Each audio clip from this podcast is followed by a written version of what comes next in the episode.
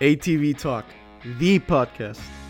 Sit down with your host, industry professional, Leonard Duncan. As the men and women from the ATV world bring their behind the scenes stories to life. Every Tuesday at 5 p.m. Pacific Standard Time. And remember, dream big, it could be your story one day. GBC Power Sports Tires, a division of Greenball Corp has been producing industry leading tires for ATV side by side market for over 25 years with tires like Mongrel, Dirt Devil, TerraMaster, XC Master, Dirt Commander, and Groundbuster. They have a tire for your application. Top racers from GNCC, WORCS, and Best in the Desert rely on GBC Power Sports tires. So why shouldn't you? Go check them out at gbctires.com to see the full line of tires they offer. Thank you very much. Dane Molander, how are you, sir? Thank you for coming on ATV Talk. Uh, not too bad. Uh, how about yourself? I'm doing great, man. Yeah, it's just a little hot here in Southern California, but yeah, I'll get over it. Yeah, it's a pleasure for you to have me on here. Oh, dude, it's my honor. All you guys back uh, back there, it was it was great to meet you and and spend. A, we didn't get to spend a lot of time. Um, unfortunately, on Friday, I never made it over to where you guys were parked, and uh, I apologize for that. I really wanted to spend a little time with each one of you guys in the pro sport and the the pro am to talk about what we were going to do on Friday night, you know, with the press conference and everything. Um, so I apologize for that. Uh, next time I'll do better so that uh, we're all better prepared. Oh, no worries. I know you're uh, a celebrity when you come over here and you really can't walk about five foot without uh, having a conversation with somebody else. I know how it is. I wouldn't necessarily say I'm a celebrity. It's just I haven't met some people face to face and I haven't seen others for years and years and it, it, was really really enjoyable to come and hang out with with everybody um, at the motocross. And uh, you guys were all so welcoming. It was it was pretty awesome. Yes sir. It was uh it was nice having you over here. And don't call me sir. I'm leonard my dad's in the other room. I can bring him in and have him sit down if you'd like. But uh, uh just just call me leonard. It's, i appreciate that. Okay you know, I, I understand the respect thing, and it's it's great. It's it's uh, we're having a uh, mutual conversation on an even playing field here right now. So uh, you you don't have to do that. I got you. It's just uh, it's out of habit at this point. I've just been doing it so long in my life. Uh, I can't just kind of say it without saying it. I guess. Is it upbringing from mom and dad? Yeah, my uh my dad really uh, made sure I was good with my manners uh, on my upbringing. He was really persistent with that. So that's kind of just something it's just um, immediate comes out of my mouth. I don't even like really think about it. That's okay. I, I still have the handprint in the back of my head from uh, not saying yes, ma'am, and yes, sir, and no, thank you, and please. So, yeah, I, I get it. Yeah. My mom and dad were uh, my my my dad's there. My unfortunately, mom's gone, but um, they were really into um, yes, ma'am, and please, and sir, and thank you. Uh, military backed families. My dad comes from a military family, and so does my mom. So it was it was just natural and normal. Okay. I don't know if there was military in your family, but that's where it comes from in ours. So I still say it too, and I still do it too. Um, don't get me wrong; it, it, will probably never. You'll be you'll be 50 years old and be saying "sir" and "ma'am" and "thank you" to young people, and and they'll be looking at you like you're crazy. Oh yeah, no, it uh it happens now. I'll uh, be talking to kids up on the line and be telling them good luck, and they'll ask me a question about uh out on the track or something, and I'll I'll tell them and I'll be like, yes, sir, or whatever. It just it just comes out of my mouth. It doesn't matter who I'm talking to. It it just happens. I keep it up. It's it's excellent. Um, Thank you.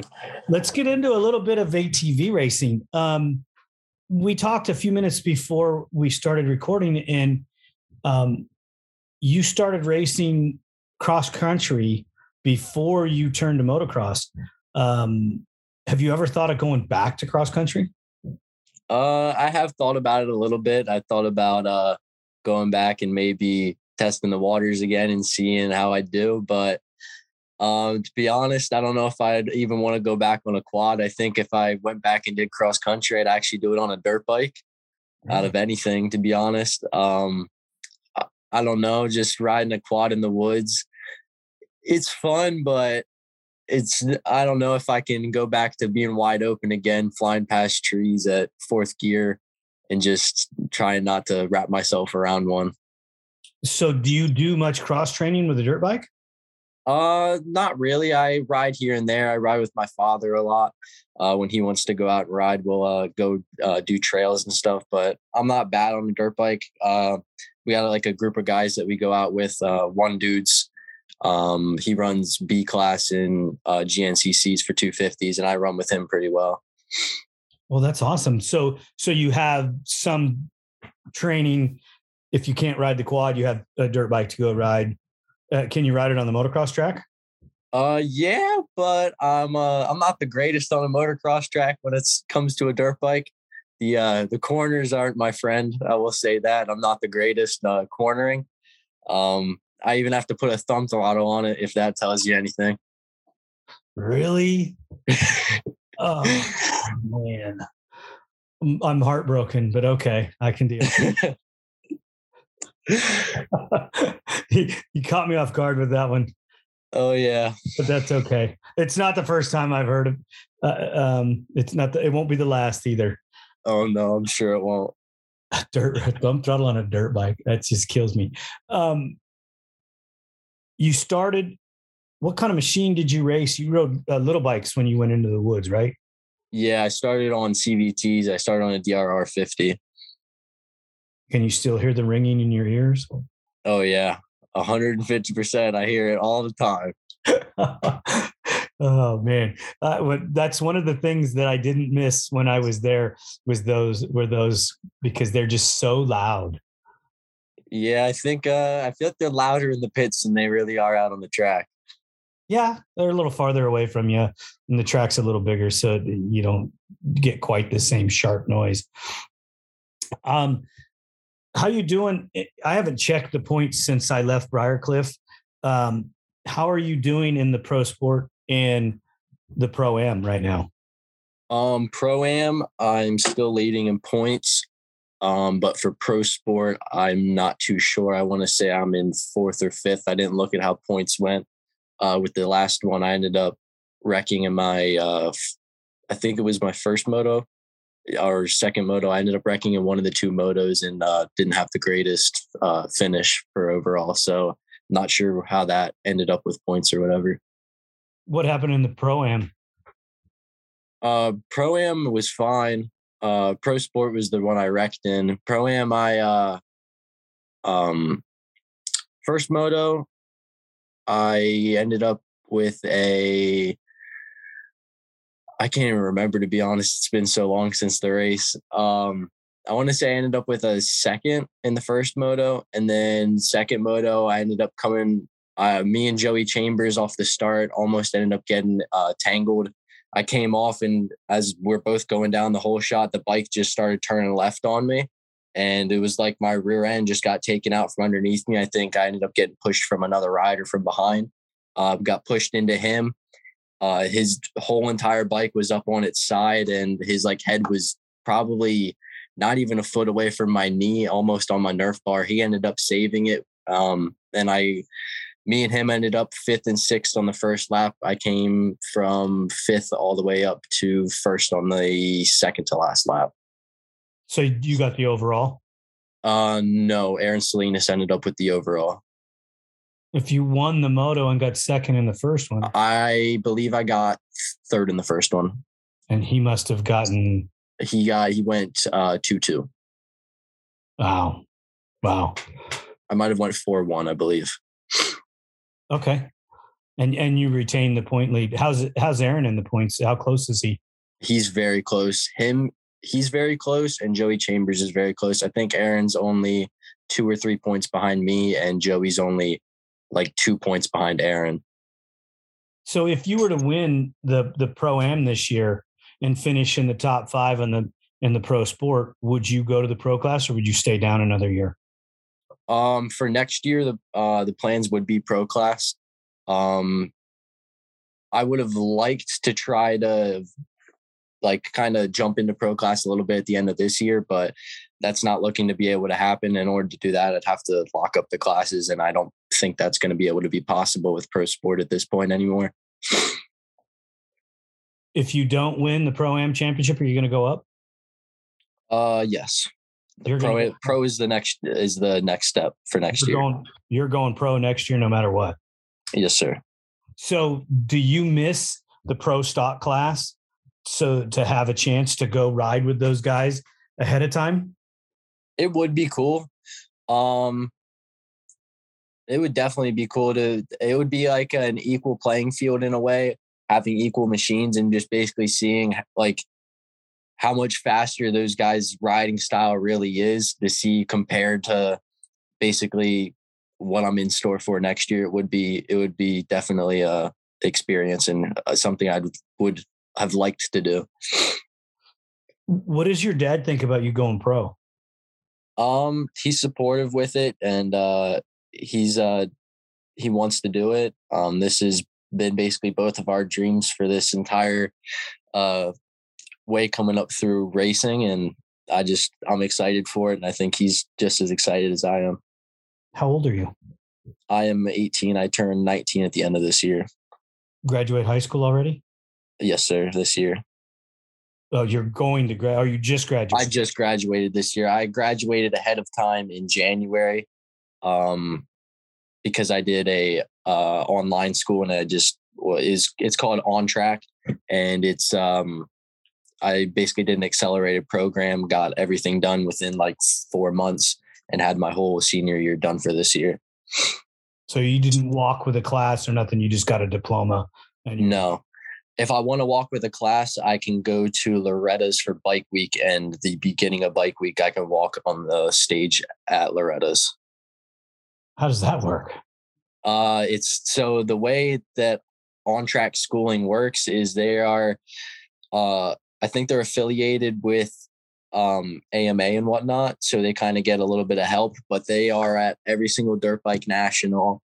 Um, they go there and they they're very supportive with their riders. Um, and I don't know how they have it worked out, but for the past like five or six years, they've been having their um, their their graduation where everybody walks the stage and everything in that um, that big pavilion that they have there at Loretta Lynn's. Mm-hmm. It's been right there for like the past five years. And uh, are you going to do that? Um, I was thinking about it, but the only problem with that is I'd have to come in like two weeks early for quads, and it's either I stay down there and train for the two weeks ahead of time, or I hang out for the dirt bike nationals. I might hang out for the dirt bike nationals. Yeah, I, I would want to as well, but it's it's quite a long time. Yeah, and, and with the price of everything, you don't want to make that trip twice. Yeah, that's that's the big thing as well. So, what kind of machine do you run in the in the pro am and the pro sport? Uh, they are full Walsh hybrids. Um, they're handmade by Mike Walsh, uh, with CRF 450s in them. So, the transition is going to be to a Honda or a Yamaha for next year in the pro class? Uh, there's another option out there as well. I'll just say that. Um, but yeah, the the there's uh, I'll, I'll have to switch bikes. I'll just say that. Well, you could end up on a Suzuki. That's the other possibility. Um, not many people uh, will pull that that trigger um, you know, I heard rumors that if so, you're the rumor I heard then that you could possibly be coming out with a Suzuki. Uh, I don't think it's bad. I, I hope that uh, that you have success with it. You know, they're, they're fast, they turn great. Um, I don't know how they are in the in the whoops. One of the things that that I always struggled with them is they have so much frame drag. Yeah, they do sit a lot lower than those Yamahas, but I just enjoy riding the LTR's geometry so much better than the Yamaha. I actually like the LTR's geometry a little bit. Like it sticks to the ground and is a little bit more planted than the Walsh because of it being a little bit heavier than the Walsh. And they don't, you don't have a problem really on the gate with them trying to wheelie too much. That front end gets a little bit light, but it it'll carry it all the way down the straightaway. Yeah, know? pretty much. Yeah, I think that's going to be really interesting. You know, uh, I hope I hope that you have a fleet of them or a lot of parts. You know, to, yeah, that it works. The other the other benefit with it is uh, with me already running LTR parts is I already have a majority of the parts. I don't have to switch from having everything LTR going to Yamaha or Honda. Right. Are you going to sell your hybrids? Uh, two of them, yes. I'll keep one of them just to kind of practice on, or if I want to run pro am for next year or not. Okay. Oh yeah, because you can still run pro am and pro. Yes, sir. But I, I just haven't decided if I want to do that yet. Do you think that that at the level that, and the speeds that you're going to travel it with the pro and the length of the motos that that's going to be hard on your body? Yeah, that's my whole thing right now is thinking about that and just um it's a lot more much added stress. Like I think people think um pros in one day. So it's like it's not as much as how it is with amateurs because amateurs you got practice on Friday and you race Saturday and Sunday, but pros just everything's done on Saturday.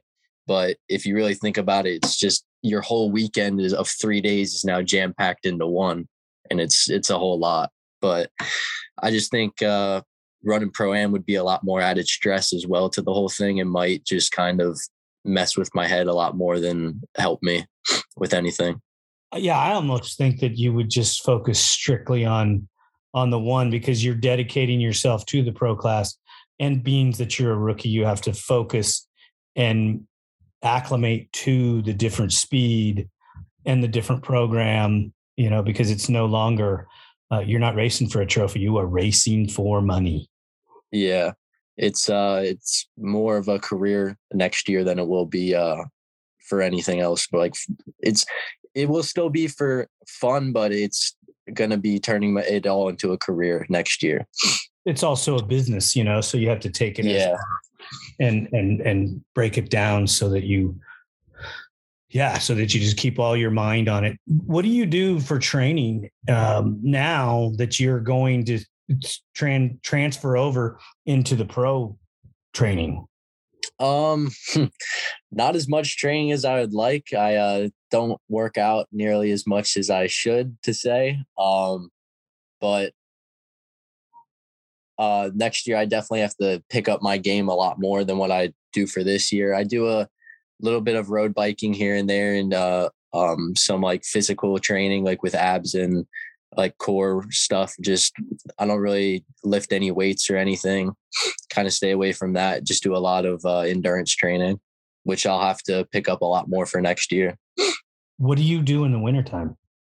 Uh, I'll go down to Florida and go down to like Decker Training Facility, and we'll hop around from uh, track to track down there uh, from around Christmas time until Daytona. So right after Christmas you leave, or or do you leave before Christmas and make mom? Uh, uh, like right before Christmas, and we uh, spend Christmas down there for the most part. Oh wow! Okay, you know, as long as you're enjoying the holidays, you know, at one place, I guess that's pretty cool. Yeah, last year we uh, had a bunch of people all went down to Decker Training Facility for uh, New Year's and Christmas, and it was a blast. Uh, we had probably 25 of uh, all the guys from uh, nationals, 25 of us, and we all had a blast for New Year's. It was it was great. Riding, ride, training, and and spending time, and and and just the the com- camaraderie ship or the the friendships that you have. Um, how close are you guys as a unit in the uh, pro sport and, and pro am? Uh, we're pretty close. Um, some of us are closer than others. I will say that. Um, I don't know. A lot of uh, the guys that I were that I was pretty close with have uh, moved up and out, or we kind of split off from each other within the past two years. But like some of them are up in pro class with like Zach Decker, but uh, I was most of us are pretty close with each other. I mean, none of us really have any uh, negative like friendships with each other. I'll say that. That's so. Zach is one of the, the closer guys that you're to. Yeah, me and Zach have uh, we came up through for the past like five or six years since me and him have both been doing nationals. We're pretty, we live pretty close to each other, so that kind of helped everything out with that too. Zach lives up in Pennsylvania as well. Yeah, he's uh, about an hour and a half uh, east of me in Allentown. Really, I kind of figured they were all full time down in Florida. No, he uh, he still lives up here. He's up here right now. Actually, I uh, just rode with, got done riding with him today and you guys didn't go to uh, Pleasure Valley. You had to go somewhere else. Yeah, we actually uh, we we were all the way up in New York. To be honest, we were actually five minutes from Unadilla. Really? Yeah, literally. Not you could go. Uh, yeah, for the most part, there's slim to no tracks around me in Pennsylvania, and the ones that there are are for dirt bikes, and the ones that uh, do allow quads, allow quads slim to like none. Wow. Even though you could probably go out there and beat 98% of the dirt bikes, maybe maybe all of them. Sadly, yes. Wow. That's that's unbelievable. Um what was your reaction when uh Jeremy Osborne reached out to you about the Friday night gig? Oh, I was uh I was stoked. I was just uh, I was in awe and just kind of uh, it kind of surprised me with the whole thing. It kind of uh, I wasn't ex- expecting it at all, and I was just so thankful for the opportunity and grateful, and uh, couldn't be thankful enough. Oh, that's awesome. Yeah, because him and I worked on it for two, almost two and a half months, and and there it was touch and go there for a little while whether it was going to we were going to pull it off and um, I just talked with my wife and and uh, my team here, and uh, my team here being uh, my kids, and um, we just pulled the trigger and just said we, we got to do it. You know, we've told them we were going to do it, and and if we don't do it at this one, we may not. You know, I mean, right after we we said we were going to come, I bought the tickets and then the prices jumped again, even though they had already jumped once or twice. So um, it, it, was a lot of it was a lot of fun and a lot of work. Um, I definitely want to spend more time with you guys and talk with you about self promotion and, and, and things like that to help you promote yourself as a professional. Um, and even even a pro am or a sport rider or an amateur rider, uh, when you get a microphone stuck in your face, there's just you just got to be clear. You got to talk. You you know you got to have the the team shirt on. You you just have to step your game up there as well. You know. Yes. No. I, I totally understand. Yeah. It it it it was a lot of fun, and and it took me back a little bit uh, with you guys because we ran behind you know we were behind because we were waiting for a couple people and then you know who's going to show who wasn't going to show and and when they finally told me that this is what we have we we went in there and i was a little off my game and i apologize for that uh, just because i was expecting something else and um you know it, it worked out it worked out. Uh, if we do it again it's going to be a little longer a little more in depth you know especially with the the younger guys like yourself, uh, just so that we can um, get everybody let let them know who you are. You know, yes, sir. You know, I mean that's that's just what we got to do is just, just get people to know who you are. Let's get back on track. How has the season been going overall? I know. Um, did you go to you? You got to go to Daytona. Yeah, I did get to go. I did get to go to Daytona. Um, did you take your snorkel equipment with you? uh, unfortunately, I left my snorkel at home, and uh, I regretted that one to to say. You took your fins though, right? Yeah, I did. I uh, brought my floaties too. did did they help you or no? Uh, not much, not much at all. what did you think? Is that your first time to Daytona? That was my first time ever at Daytona for racing. Other than other than the rain, uh, you know, in the track. Uh, I mean, I understand uh, that that's that's a negative, positive, all in all in one sentence. But how did you feel when you look up and realize where you were? Oh, it's it was an unreal experience. Like the entire weekend I was there, I was like, just the the week upcoming because I went there for uh, the dirt bikes uh, previous. So just the whole week upcoming, I was sitting there thinking to myself, I was like, wow, I'm really at Daytona and I'm really about to race this on Tuesday. This is this is crazy. This is such a surreal experience. I never ex- expected myself to be here. It was just it was unreal to be honest. It was just such a surreal experience. And how did the the actual race go for you?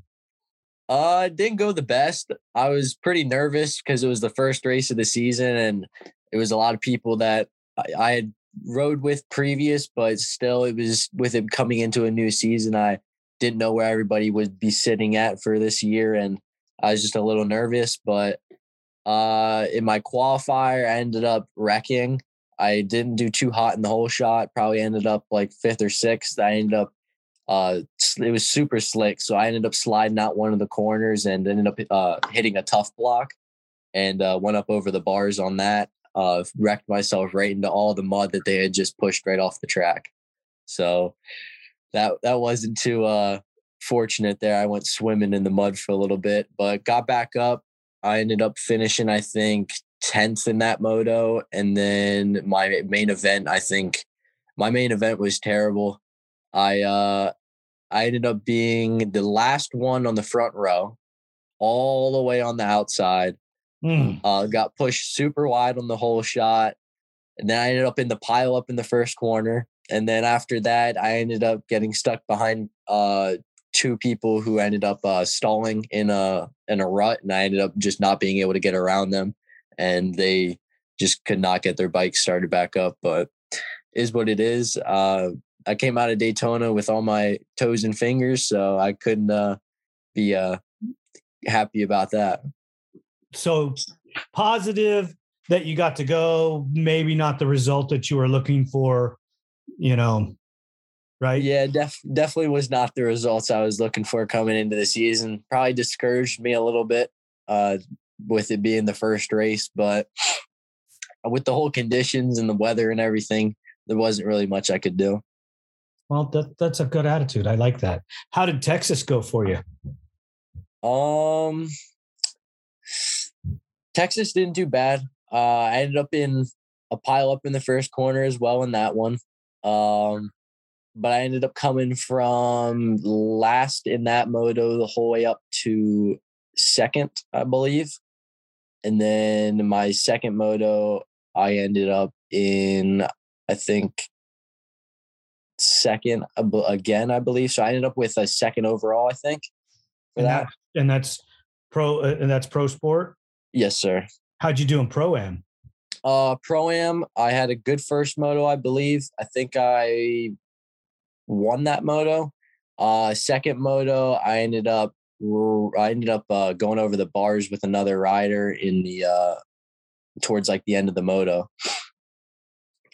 Really? So I uh, I ended up finishing, I think, tenth in that moto, which ended up throwing my overall to like a sixth or a seventh. Have how, have you won the pro am race? Have you won a pro am race yet? Yeah, I won Aonia and Sunset. Oh, wait, no, I didn't win Sunset. I won Aonia, and there's one other I won as well. Georgia was a mud race. Yes. And did how did you fare there? Uh, so Saturday was really the big mud race. Sunday wasn't as bad because they had fixed the track mostly and kind of cut out the uh, really muddy sections. Uh, Saturday, I didn't end up doing too hot. I don't believe. Uh, I ended up wrecking and well, I've had a very occurring uh, theme this season in my pro sport class. I've wrecked in every single at every single race so far in pro sport except for Ironman. So that's going to be a reoccurring theme. Um, but I ended up, uh, I ended up wrecking, flipping myself over, and then I ended up in mud. So I ended up flipping myself back over in the slop, and I think I came back to 14th, I think, in that moto. And the second moto, I can't remember. It was just, it wasn't the greatest day for a Saturday in pro sport. Pro am, I think I ended up, I ended up top three in the first moto. I want to say, I want to say second in the first moto. And then the second moto, I was I didn't have the greatest hole shot, came from about fifth up to second. And then uh, on last lap, uh, that's when um, uh, Blair Miller's quad had ran out of gas and unfortunately ended up setting him back. He was leading that race and and and you passed him? Yes, sir. You did that give you the overall? Uh yes, I believe so because I think he, I'm not sure if we had a division on that one or not, but I believe he had won the the first moto. Mm. Is, is you think Blair's a, a pretty consistent competitor?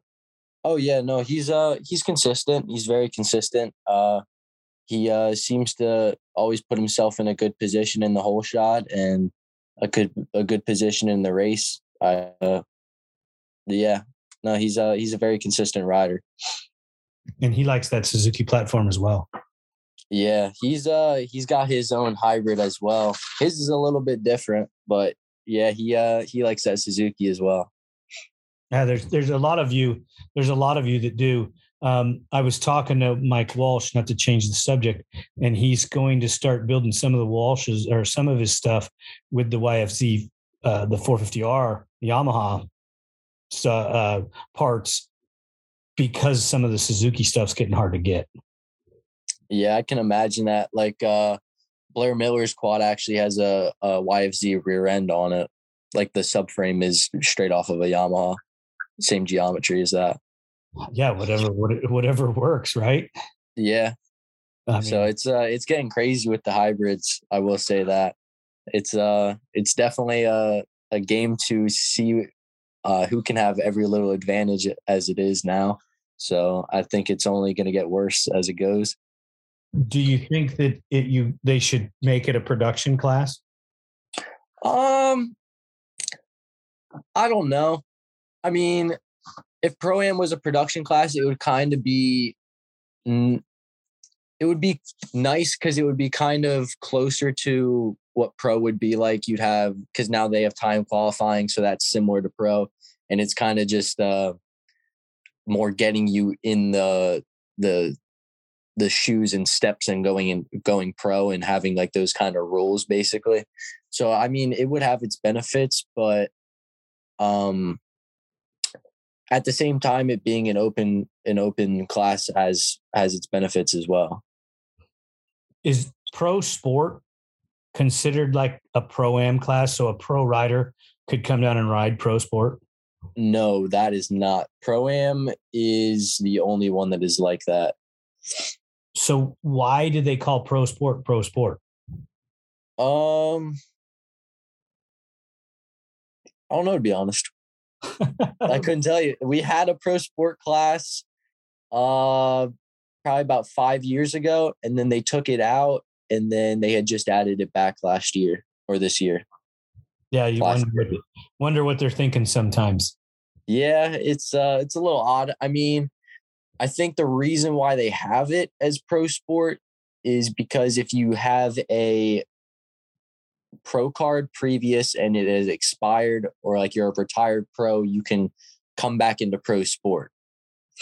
And that is like that's a stepping stone class that you can use but the whole thing with pro am is is once you go into pro am you're stuck in pro am you can't go down further than pro sport. But pro sport you can go from pro sport to a class you can go from pro sport to college uh, if you just have to have an a ranking basically Okay. That, which is why there's that, so. that clears it up. Yeah, that's why there's so many guys in that pro sport class. We have uh we qualify pretty much every weekend except for last weekend. That was the only one we haven't yet. Um, you didn't have a qualifier at Briarcliff? No, we had I think 19 people in the gate or 18. Mm. but in all the other ones we've had like 23 24 because i know at high point when i ended up wrecking i had to go to the lcq and we had eight people in lcq i think and you won it, correct? yes sir I'm being a smart ass. Sorry.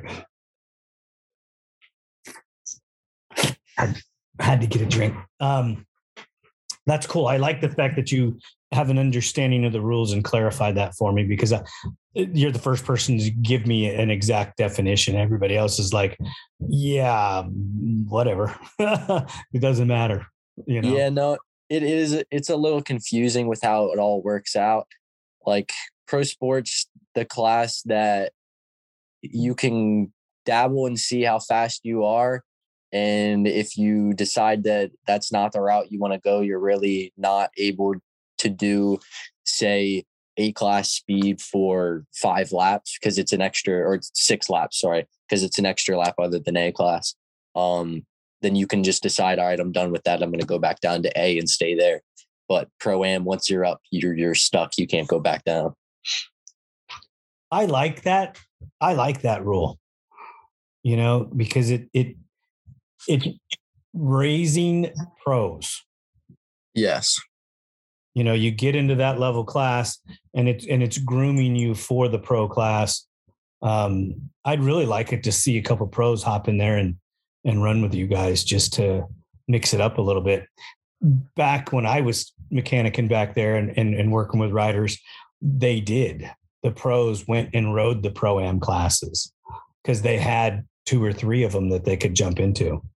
yeah we had um bryce ford actually ran pro class the past two previous years up until this year then he stopped Oh, he would run pro am. Yeah, he ran pro am and pro. He ran it, his rookie year and I believe the two following. So I think he ran it for three years in pro class and pro am. That's awesome. Did he win them all or just? Um, him and Zach went at it for a while, but I don't think Zach ever ended up winning a moto on him. I believe he won every single moto. But I mean, Zach was there with him for sometimes, but other times he would he would gap him. He had pro speed, so and it was definitely nice for Zach to kind of see what he had to work himself for next year. When you watch the pros now, do you monitor some of the things that they're doing so that you see where you need to be? Oh no, definitely I do. And uh and riding with um riding with these other pro riders and and putting practice in with them and riding with them consistently, you can kind of you you can kind of gauge yourself a little bit off of them like knowing like okay, I can if I practice with this one guy for 20 minute moto and I'm on him the entire time and he goes out in pro class and finishes seventh seventh overall consistently i should i should be consistently finishing right behind him Yeah, that I- that that's semi logical. Other than when race yeah race time's different than practice time. oh no 100% and and and it has a lot to do with mental too oh, it's huge. It's a huge mental game. oh And yeah the transition for you when you line up on the gate and you look to your right and it's Chad Wienen and you look to your left and it's Joel Hetrick and you're like, holy crap, how did I get here? Uh-huh right? oh yeah no it's uh it's definitely going to be completely different but i mean you can't let it get in your head uh too much i'll just say that because Oh, I uh, agree with that. I agree with Oh, that. there will definitely be a point where it hinders you. I mean, it's it's cool and all to be in awe about uh, your your favorite pros and everything being on the gate with you, but at that point, they're they're your competitors. They're not uh they're not your idols anymore. Right, right. And and when you roll to the starting line, you have to have the mindset that you are the guy to beat. Yes, Doesn't matter that if you're a seventh place guy, realistically, but you're still have to have the focus and know I'm going to win. I'm going to win. I'm going to win. And because if you go out there and go, well, that guy's going to get first and that guy's going to get second, what's the point? Yeah, you're not out there to race for uh, third place just yeah, because uh, the eight-time national champ is lined up next to you. Yeah, yeah. If you think that he's going to win, go put that thing in the truck right now and go home. And yeah, it's, uh, over there and give him not worth it. Yeah, go give him your money and, and go home because it's it's not it, it, it's not the game. That's not the game you play. No. I think that I believe in my heart watching what's going on and looking at the trend. And I'm not taking anything away from Joel and Chad. Those guys are phenomenal. But if you look at that pack of riders that are behind them, there is a breakout or two that's coming. Oh no, definitely. There there always is. And even the the classes below me, I can see uh I can see some riders coming up through that are uh figuring out their own riding style quicker than others, and that's helping them a lot uh, better to uh, get faster. And once they figure out a few more things, I think they'll be uh, just with everybody else for the most part. And those guys are younger than the other guys and still don't have the experience that they have yet, but yet are still running with them. So I think once the younger guys get the experience that those older guys have, I think uh, it'll be something interesting. Yeah, totally. Experience, there, there's no substitute for experience. And when you take some of those young guys that are just flat flying, they haven't figured out how fast they're going yet either. Yeah. Or uh, figured out how exactly to stop themselves. Well, there'll be a sudden stop at some point, you know? Yeah.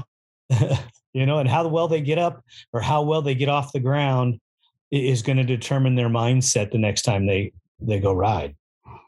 Oh no, 100%. I've uh I think this year's been my uh learning experience for all that. Uh I've been a lot of uh on the gas and not really thinking too much. So I got to slow it down a little bit and let my brain catch up to my uh riding ability. Well, you're also in a in a learning phase of expanding your speed and learning your limits.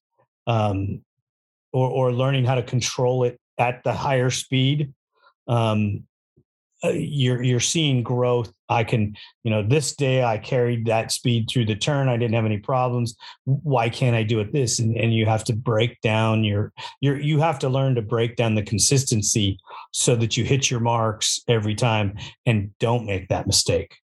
Oh yeah there's there's definitely a lot that uh has to go into it all um with Uh, like even down to training and everything is a is a big deal.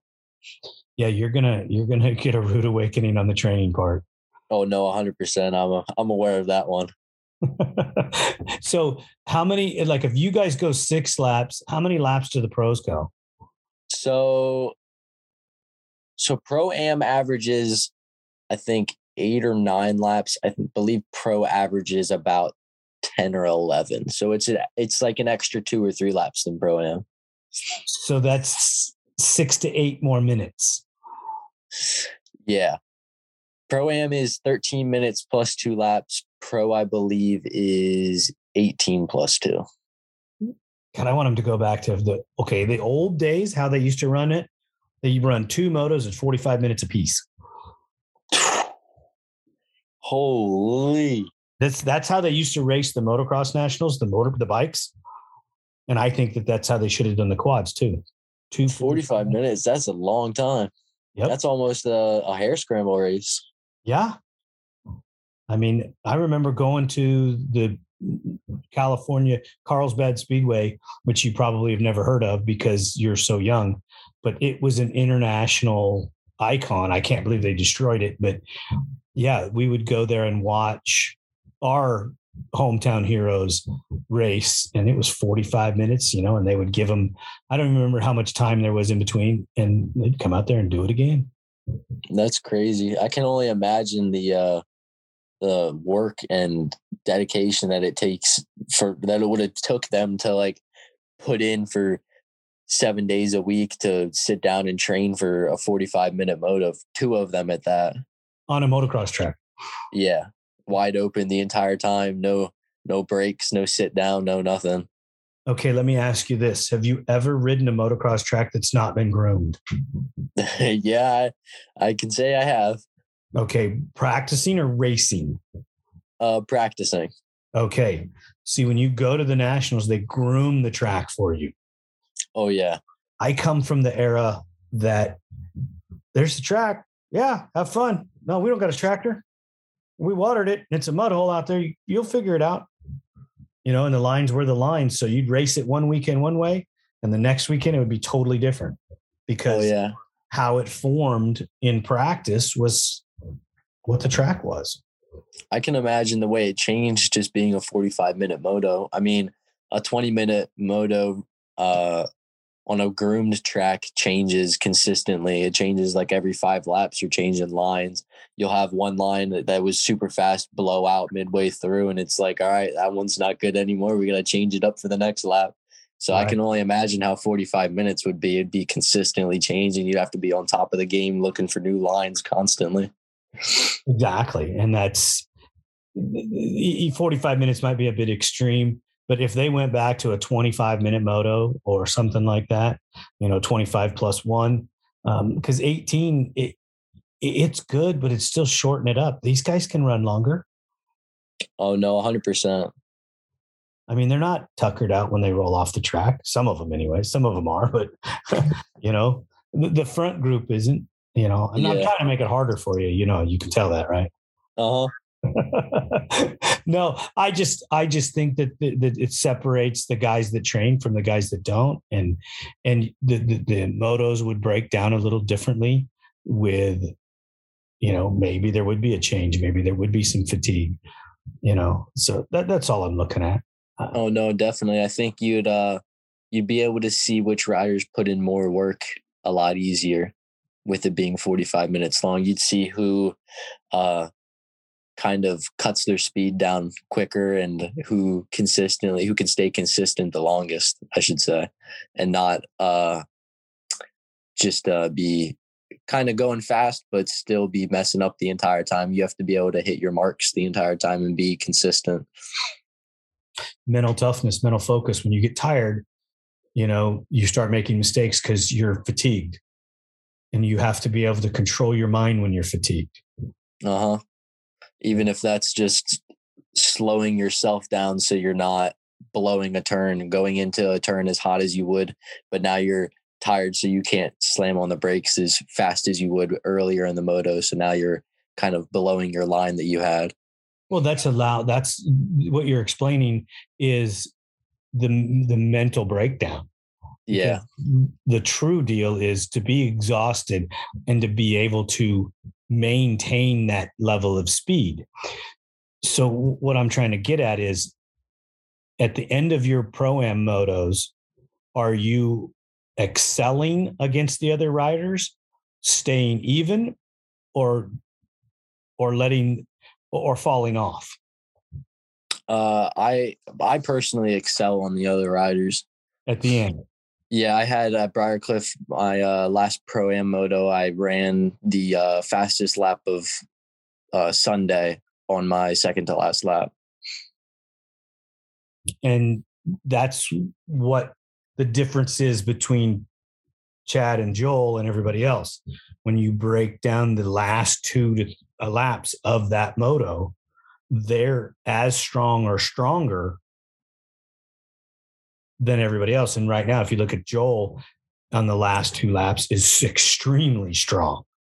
Yeah, he uh he definitely has it to where I think he is able to go with 99% of his body's capability for the first uh all the the timed portion of the moto and then once that 2 minute or that 2 card comes out he uh puts in that extra 1% and just gives it down yeah, he doesn't he doesn't break down. Um, he he's got a different mental game this year for sure. Oh, oh no, hundred percent. He's uh he's stepped it up like incredible. Yeah, I think uh I think that Chad is is um having a, a, a an off year. I definitely don't think that that Chad's done. Um, like so, you know, just depending on who you talk to, you don't become an eight-time champ and, and just go, oh, I'm done. Oh no, not at all. He's got another year on his contract, and he's a competitor, dude. He's a fighter. He's he may not be able to pull it off this year, but man, I sure wouldn't get big headed next year. No, he's he's definitely not out of it, and I think uh, that's also something he'd want is uh, everybody to kind of uh, take him out of it and be like, well, Chad's kind of done. He's old. He's got two kids. I think his his time's over. But uh, I think it's the complete opposite. I think he's uh, going to come back swinging even harder next year.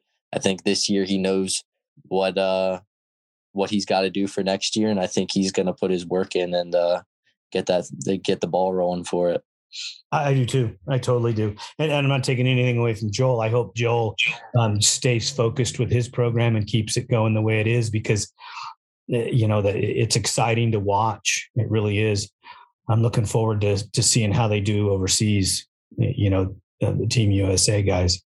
Oh no, that should be interesting for sure. I I think there's a maybe a couple fast guys overseas. I know there's a couple fast guys overseas, but I don't know if they can put it together with those three guys that were taken over there. Man, they're just I just don't see the the European guys being that fast. Yeah, I uh I was actually over there for uh Quad Cross Nations two years ago, the previous year that we had um the USA team go out whenever it was in Germany. I went out there. Um there's there's some fast guys out there. Um they just I, I just don't think they have the capability of riding on tracks like we have. So I don't think that they have the the kind of capability to push themselves to the limit if you know what I mean. Right, they don't get to they don't have the same opportunity to go train like you do and like Chad does and everybody else. They don't have the same uh, tracks available, and there's so many more people in a in a, such a confined area that yeah cuts down on their ability to train. Plus, the weather over there sucks most of the time. Yeah, and uh, like like majority of those tracks over there are either super super deep sand and like their bike setups are like insanely different. Like their shocks are as far extended as they can go. They look like you put a lift kit on their quad. It's it's something like incredible looking. It's weird. Like their tires are probably two inches taller than ours. It's just all different setup. It's it's crazy to go out there and see the different stuff that they have and and the different technology in in, in another country. And uh, but then there's definitely some fast riders out there. Um, I don't think uh, a lot of them have the endurance that uh, Chad and Joel have. Like, I think a lot of them can last the 30 minute moto, but not be at 100% the whole time. They're kind of holding themselves back for the first majority of it and then use what they have at the end or or just going all out at the beginning and losing what they have at the end. I agree with that. And I think it has I think it falls back on the fact that they can train to a point but they're not training to the level that, that that we do over here just because of our access to it yeah i also don't think they uh, i think it also has to do with they don't have a reason to train being they don't have the amount of guys as, as the us does in each country they don't have the amount of guys that they have at the uh, speed and level they have like uh, over there it's very spread out in speed you'll have one guy who's 20 seconds out front, and then the next guy's maybe 10 seconds behind him. The next guy's maybe 15 seconds behind that guy. It's just, right. it's not consistent. You don't have anybody on top of each other kind of running, if you know what I mean. It's, it's spread out. Well, most of the Europeans don't really want to rub and race. Like, you know, we'll mix it up over here and run into each other. And those guys over there don't want to touch, you know. I, I don't know about that. I mean, coming into the pro sport and pro am class, running with some of those uh, some some of those foreigners from the other countries. Uh, I had um, one of the uh, riders who rode in the pro class who also ran in pro am came back down and uh, we we had a moto or two where we were just going back at it. Um, he'd lay it into me in one corner and I just would lay it back into him and it was just it was insane at Texas. The one moto I got Uh, I thought I had the hole shot. I came all the way from the outside, literally could see my corner. I'm going straight at it. And then just all of a sudden out of the middle of nowhere, I'm going completely in the opposite direction of the turn because I got hit it like fourth gear wide open, completely T-boned, like flipped in the opposite direction and almost flew myself off the side of the track. Wow. And it was Like- him. And it was and it was him. Yeah, it was it was an insane aggressive move, and I was just like, holy. And then I ended up coming back and uh making my way back up through the pack. Ended up seeing him coming up through, and I was like, well, I'm gonna. It's coming for you too. I, I mean, I'm not just gonna let something happen to me and not give it back. So I was coming to give it back to him, and I think he uh, kind of realized that in the one corner. And uh, last second, I was coming wide open into the inside, uh, and he already had that inside line. And last second, he just kind of gave it to me and went to the outside and didn't want to deal with it. I think he was probably tired and knew that you were going to take him out. Yeah, I think uh, I think it had something to do with that. I don't know. He uh, I after that at Aonia, I um got into it with him again at Aonia. He's he was just an aggressive rider. I will say that. No malice, just just rode aggressively. Yeah, pretty much. I guess, but I will give it to him. He he kept it on all fours. He didn't kind of do any stupid decisions that would have hindered himself. that's that's good for both of you. Yeah. do you- do you like the bigger jumps? Oh, I like the bigger jumps. Yeah. I mean, it all depends. Some of them are uh, a little scarier than others, but I like hitting big jumps. What's your favorite track to race on? Um, hmm. That's a hard one. Uh I'd probably say for this year, I'd probably say Iron Man. Even though it was a was it that bad? It wasn't that bad on on Sunday for you guys. Yeah, it wasn't as bad on Sunday. And Friday practice, it was pretty nice. I mean, I expected Iron Man to rain. It's pretty much rained every year at Iron Man since I've done nationals. So that's been something I've expected uh, way before we even came into that weekend. Really? Yeah, I don't think I've been there one time and it hasn't rained, to be honest. How many times have you been to Muddy Creek? Uh, Muddy Creek, I think I've been to four or five times. And is it ever dry? Yeah, Really?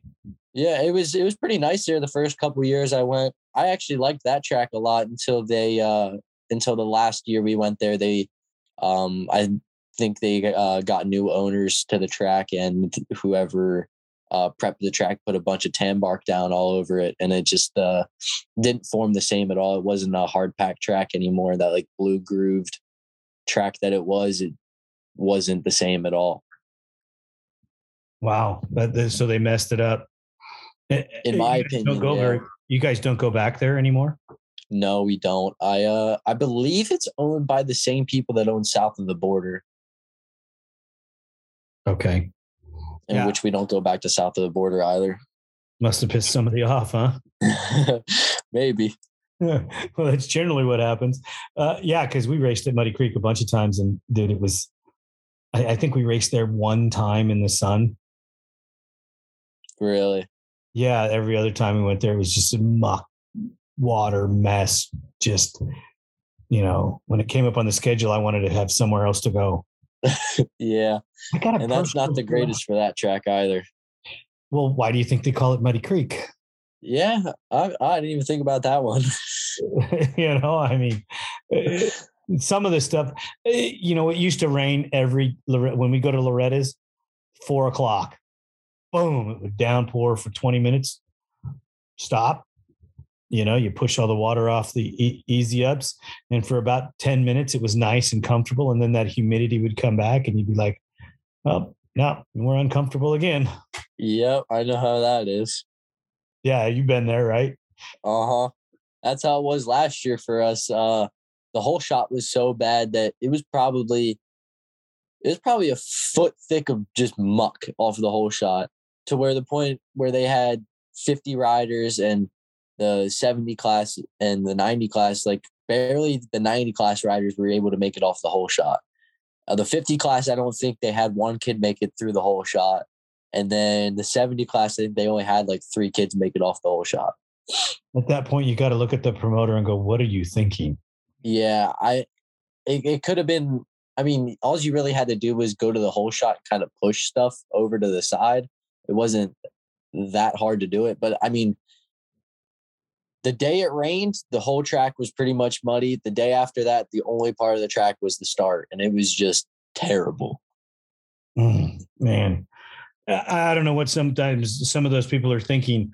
I, I remember, you know, we know that the rain's coming. We didn't have radar, we didn't have cell phones, we didn't have, it, but you just knew from watching the terrain, the, the clouds, the things like that. You got, you got, we were better at it then than we are now, I think, because now you look at your phone and you're looking at the radar, you're not paying attention to the sky and what, what the, the wind and all that stuff.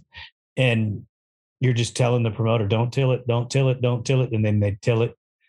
And then it's just muck. And you're just like, we told you, don't do it. Yeah, that's doing. You guys don't know shit. I'm a dirt guy. And I go, well, dirt guy, when when I'm rebuilding my engine because you just made it a mucky mess, I'll send you the bill. That's uh that's kind of the situation we had at um at Ionia. Uh the night before everybody was we all knew it was going to rain the day the day after. We everybody was expecting Saturday to be a mud hole and be a muddy mess and uh the, I a lot of people said something to like the the people who were prepping the track and they were like oh yeah uh, we're just uh, we're just gonna uh, rip it up tonight and water it for tomorrow. He's like uh, we don't um we don't prep it for rain the next day because when we do that it doesn't rain. And then and then the track is super dusty the next day or he said something like that.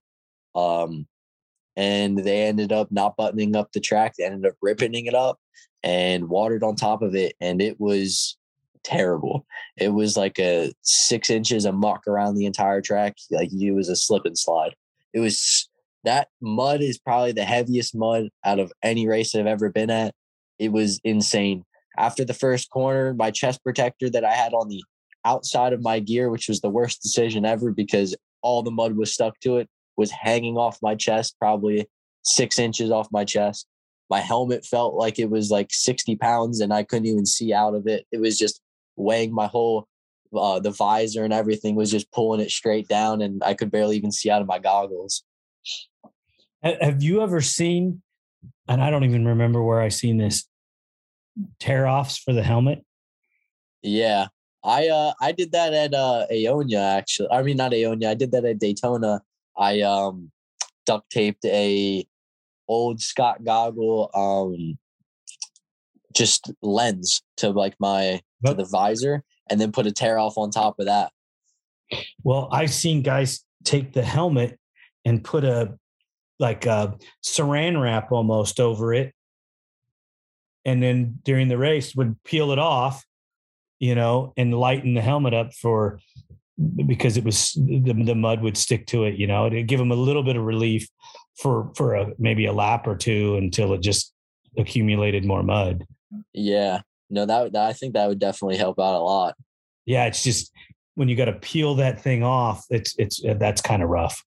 Yeah, like because of us having so many mud races, I went and uh, contacted my rep at uh, 6D helmets and got a bunch of. Uh, they make uh, like foam kits for your helmet, which is like just it's like this foam pad that kind of goes over top of the visor and over little bit of the sides, and basically whenever you put your uh, helmet down to kind of deflect the mud, it bounces off the foam rather than sticking to the foam. That's kind of ingenious. Yeah, I used that at Briarcliff, and uh, so I talked to my 6D rep, and he's he told me uh, the way to do it is because the adhesive on it's so sticky. He said, don't just put the adhesive on the helmet because you won't be able to get the foam off. He said, uh, he had me like coated in uh, lubricant or SC1. And so I sprayed SC1 all over my helmet and stuck the foam on. And midway through my moto, I felt I could just feel this piece of uh, whatever it was, which was foam. I could feel it just kind of fly off my helmet midway through the moto. Wow. Because it was just not sticky enough because I had just coated it so much in SC1. But I mean, it, it, it would definitely help in a in a thick mud race. Yeah, you just don't want it to come off too soon. Yeah, basically. No, the best the best solution for the mud is hole shot. Yeah, no, 100%. I can't agree with that anymore. Do you run? Do you have a uh, like a different tire choice setup? Like uh, I know the Woods guys run 21 uh, 20s. Um, do you ever have any 23 22s or anything like that? So that if it's really bad, you could go to a real big tire. I just have um so what I normally run is the Maxxis Razr Plus MXs.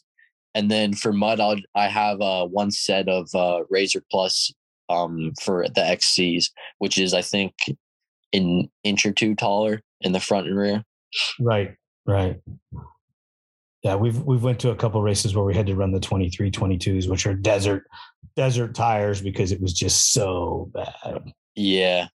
Uh, I feel like Daytona would have been the time to use one of those. Maybe you, because the ruts were so deep, you could have got yourself up a little taller, you know, and had less issues. Yeah. I mean, I feel like for Daytona, I would have honestly rather to have like a jet ski or a paddle boat or something for that one. But well, don't leave your snorkel at home next time. Yeah, no, I I'm definitely coming prepared this year. It's uh it's been a muddy season this year, so we've been up in our mud game each uh, race, getting something new to uh to add to the arsenal of uh mud treatment. But it's uh th- this year has definitely been a, a learning year. I will say that. What did you think of that Ironman Pro race? insane. I was down there in staging um, for for one of my buddies a couple motos uh, prior to the pro race, and when it was just downpouring, and then it is it cut off, and whenever the previous motos before went out, it had lightning strike like one time, and I'm like, okay, all right, they're gonna delay it like 30 minutes now, and then we're sitting there in staging, and they start running pros up on the gate, and I'm like, well, that doesn't make any sense. They should have delayed it 30 minutes. And then Proser's up on the gate. It starts downpouring, like just a me, like just downpouring. And we're sitting there. I'm up. I'm like sitting behind the gates because I'm not allowed like up in stage, like up on the gates. So I'm sitting behind them, and I'm listening to thunder, listening to lightning go off, and I'm like, all right, they should delay it. Listen to lightning and thunder go off again. I'm like, they should delay it. Listen to it go off again. And then I hear all the bikes start up and I'm like, well, I guess we're going racing. And and did any of the pros object? Oh, they were mad. There was so many people pissed up on that gate. It was it wasn't even funny. Like because the whole thing was is the the uh previous um, round had been mud as well. So everybody had just rebuilt all their stuff. Everybody had pretty much fresh engines. And so we were throwing fresh engines out on there on a track that was worse than anything we'd pretty much ever gone out there. And it was already, it was still raining. There was deep water puddles at every corner and every point of the track you went on. There was just water, standing water everywhere um, if there was a time you're going to blow up the bike, that was going to be it. So, I mean, I believe every single pro rider had to rebuild their bike after that one. Yeah, there was no saving any of them. Uh, from what I heard, that there was failures. You know, three turns into the into the race. Yeah, there was a uh, there was a lot of hectic stuff going on. There's people uh, pulling off mid moto because their bikes just shut off and then running to the mechanics area halfway across the track, grabbing um and a uh, change of a air filter, running back over to their quad with an air filter and a screwdriver to change it, changed out the air filter, starting back up their bike, putting their bike up on ends to get all the water to come out of the uh, intake, everything they could possibly do to just dry that thing out and get that thing started back up to finish the moto. That is insane. Just insane. yeah. With the couple pros that I've spoken to said that if they would have had time to prepare with their water systems, they still would have had issues. Oh no, hundred percent. And that was the other thing. They had no preparation for mud or anything. There was no preparation. Everybody had little tires. Not one person had big tires out there. Like it was just zero preparation. Um, pretty much open air boxes, but I don't think even closing anything off would have helped too much with mud bogging, basically. Yeah, that much water. That was pretty crazy that those two Hondas kept running and and didn't have didn't seem to have too many issues. I know that is is incredible. The only two bikes out there that just kept on going were two Hondas. And Wolf made a calculated error, or he would have won the moto. Yeah, I uh I actually believe majority of people thought um Wesley was actually leading the race. He was until Nick passed him. Yeah, and uh they thought he was a whole lap down. Oh wow. That's they crazy. thought Nick was a whole lap down. So when they passed him, they thought they had nothing to worry about. So nobody told Wesley, hey, you got to pass Nick back. Otherwise, you're not getting this win. So he just kind of sat back, rode his race, did what he had to do. Oh, that's heartbreaking. Because I know Yeah. Wesley's quite the competitor. But you know, it was a great story for Nick though, too, at the same time. Oh, 100%. Yeah, that, that that's pretty awesome. I, I couldn't believe I didn't realize it was that bad. I mean, I didn't know that it was that bad. Oh, it, it was it was bad.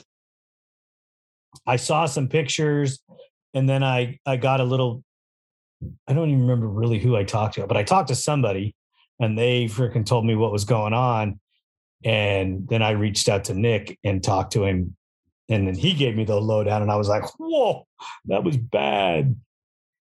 Yeah, I mean, it was. I mean, to to put it in perspective, there was riders helping other riders to get across the finish line. Which I mean, you don't see that. I mean, competitors helping other competitors just to get their own machines across the uh, the finish line to complete one lap is something you don't see every day. I thought the funniest thing was I was talking to I was talking to Chad and he said he rolls up to the finish line jump and his bike shuts off. And he's sitting there and he's like, "Oh man, what am I going to do?" And then Joel rolls up r- rolls up next to him and stops right next to him. And they're looking at each other like, "What are we going to do?" And Chad's bike refired, Joel's didn't. You know, um, so Yeah, you know, it, it- it worked out for it worked out semi for both of them, you know, uh, because they both ended up with a finish. Yeah, no, definitely it did.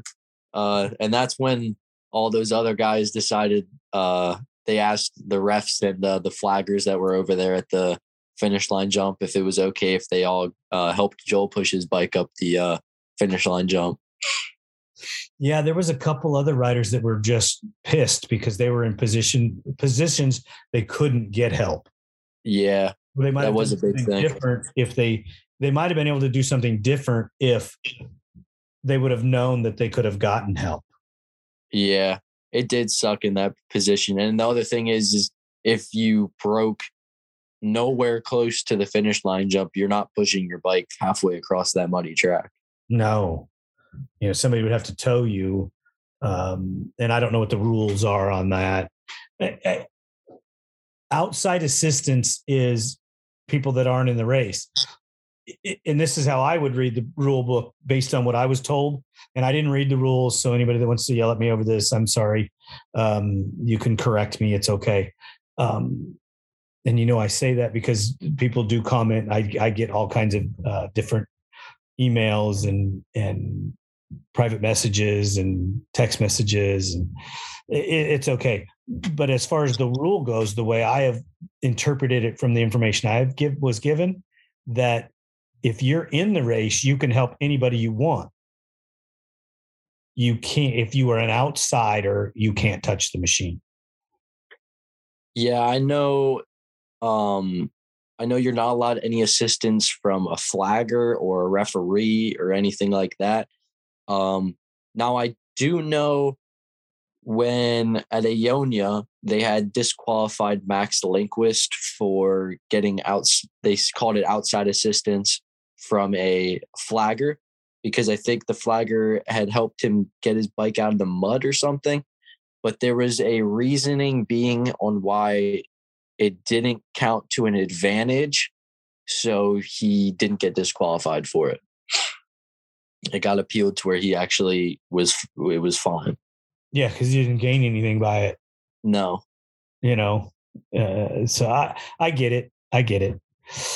Dane, I, I want to thank you so much for taking the time with me and uh, sitting down and talking. It was an excellent conversation. And I hope that we get to do this again in the future. And I really want to get with you at the end of the year to find out how your season goes and to talk to you more about your transition and, and if you go into the pro class. I think that that's a very intriguing story. Yeah, no, I, I'd love to be back on again. It was a it was a pleasure talking to you, Leonard, and uh, thank you for having me on. I uh, can't thank you enough for giving me the opportunity to be up here and talk to everybody and uh, tell my story. Well, that being said, we didn't get too deep into your backstory. Um, maybe we will at some point and go back in time in history and, and, and rattle some of those memories and and and let people know where you come from and, and how the transition to motocross from from cross country was for you and, and and get a little deeper. The team here at ATV Talk would love your feedback. Please email us at hello at atvtalkpodcast.com. San Diego's Body Evolution and Wellness Center. With over 17 years' experience, Dr. Heidi looking out after all your chiropractic needs, and Coach PJ looking out after all your fitness needs. Visit our website, www.bodyevolution.org, or call for an appointment 619 987 8875. Duncan Technologies International. More than 33 years in the industry building racing programs and ATVs around the world. We build winners. Thank you for listening. We hope you enjoyed the episode. If you did, don't forget to rate us on all available platforms and share us with your loved ones. Follow us on Instagram and Facebook for more ATV Talk news. See you next time.